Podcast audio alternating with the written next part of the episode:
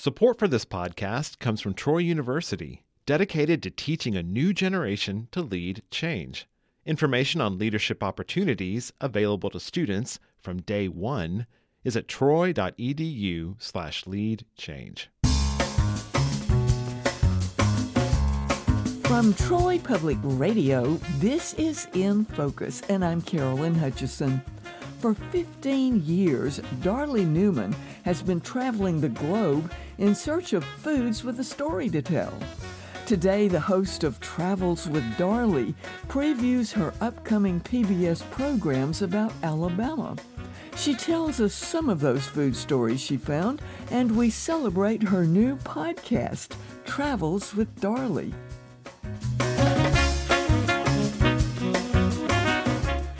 Darley Newman, welcome back to Troy Public Radio, and thank you for joining us from New York City.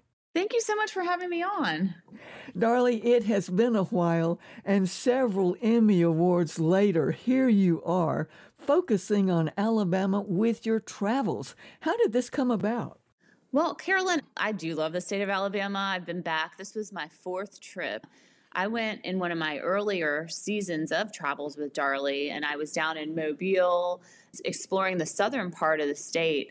There's a lot to experience in Alabama. The food is super diverse. I love that people embrace the history, the good and the bad, and they share it. And I think it's super important to learn as you travel, and there's a lot to learn in Alabama. You have a dream job that you created with your radio and television background. You have matched traveling with history with food. So give us some examples of what's coming up Saturday on Alabama Public Television. I'm excited. Saturday is the launch of our new season, and Alabama is kicking it off with 2 half-hour episodes, Alabama for Foodies Part 1 and Part 2. Saturday at 3:30 p.m. you can watch the first of 2 episodes, and the first one is we're taking you to Tuscaloosa, Birmingham, Alabama's Black Belt, and Marion, and doing everything from barbecue to farmers markets to seafood to the cafe that's in Fried Green Tomatoes book and then inspired part of the movie. So lots of really diverse places, even at Ramajamas at the University of Alabama, which I was super excited to visit. I'd never been there. So a lot of cool food and drinks for people to enjoy. And then the next Saturday, you bring us part 2. Montgomery and Auburn are in those. We hit Mobile, Montgomery, and Auburn. And we even go to the new Rain Center at Auburn University and tour it. It's a beautiful place. And then they have all these great ways to learn about travel and hospitality and inspire small business leaders in the future. So we learned a lot traveling around Alabama to film this. Darley, you seem to be concentrating on the farm-to-table scene in the state of Alabama. What did you find when you concentrated on that? So I learned a lot doing it. You know, I try to find organic foods, and I want to get those free-range eggs. We went to BDAA Farms in Marion, and we learned about regenerative farming and how you can make the land suitable for generations through the farming and the way that you do it. And we had a 4th-generation farmer, Mark Harris. He took us out to see those chickens running free, and it really just gives you a new appreciation for what you're eating and where it comes from. But we were at the farmer's market at Pepper Place. Chef Chris Hastings, who has Hot and Hot Fish Club, took us over there, and we walked around and met people that are raising duck eggs and making this great salsa and things that are really made with love and care and that are supporting local businesses when you buy and purchase them, and that a lot of the restaurants are sourcing through these different purveyors that are local in Alabama. And I thought that was pretty neat. It's a reason for people to travel within the state. It's a reason for people to travel to the state. You're trying something that you're not going to necessarily get somewhere else. You gave us a new term, regenerative farming. What is it exactly? The way Mark explained it to me, because it was new to me, Carolyn, as well, when I went to Marion to experience that farm, it's making sure that it's sustainable and that you're not ruining the soil and that you're moving things around the farm so that it's done in a healthy way for both the animals and also for the land. We had lunch there, and we ate a lot of what was created right on the farm. You know, I am not a vegan vegetarian, though I will try a lot of vegan food in this season, too. And I like it all. I'll eat it all. But I love to have meat. Those chickens running free. I felt good about eating their eggs. I was like, it gave me a new appreciation.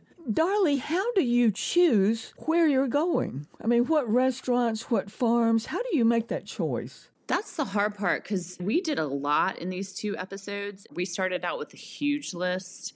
We work through local tourism entities. We work through local food tour companies. I talk to people on social media all the time. We really try to get the locals' angle, the locals' take on what's going to be best. But we also did look to find places that had been around for a long time for the most part.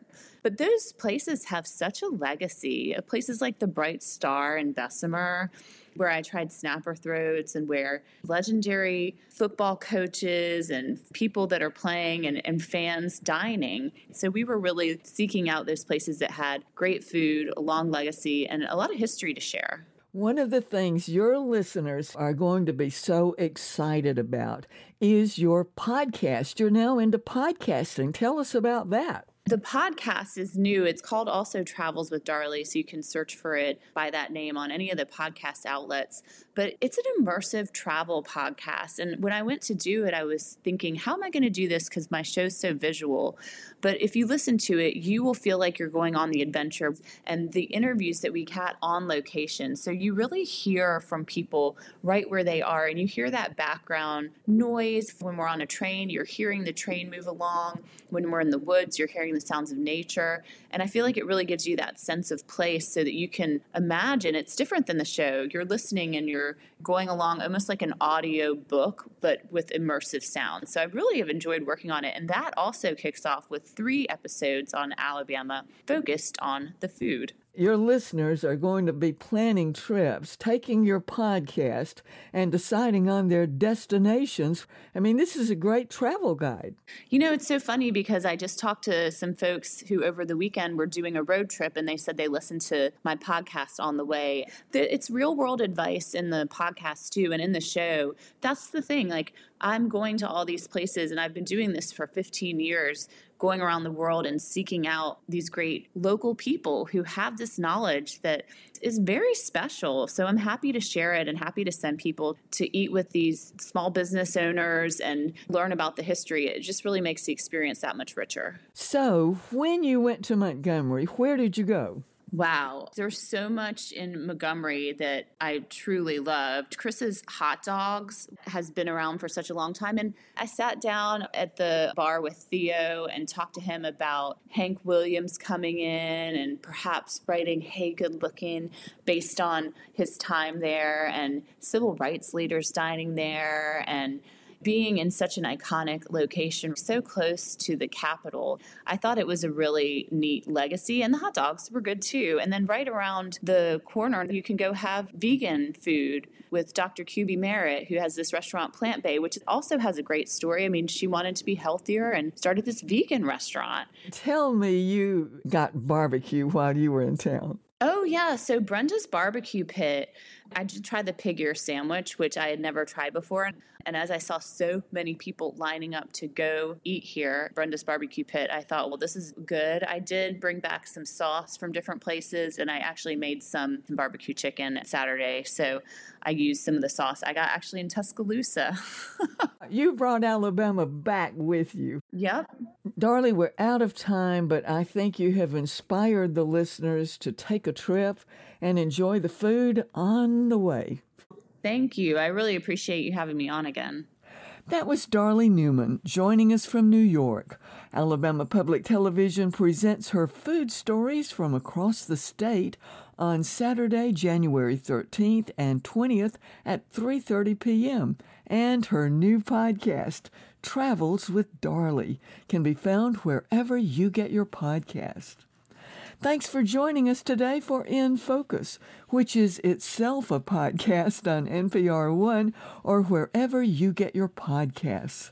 I'm Carolyn Hutcheson, and this is listener-supported Troy Public Radio.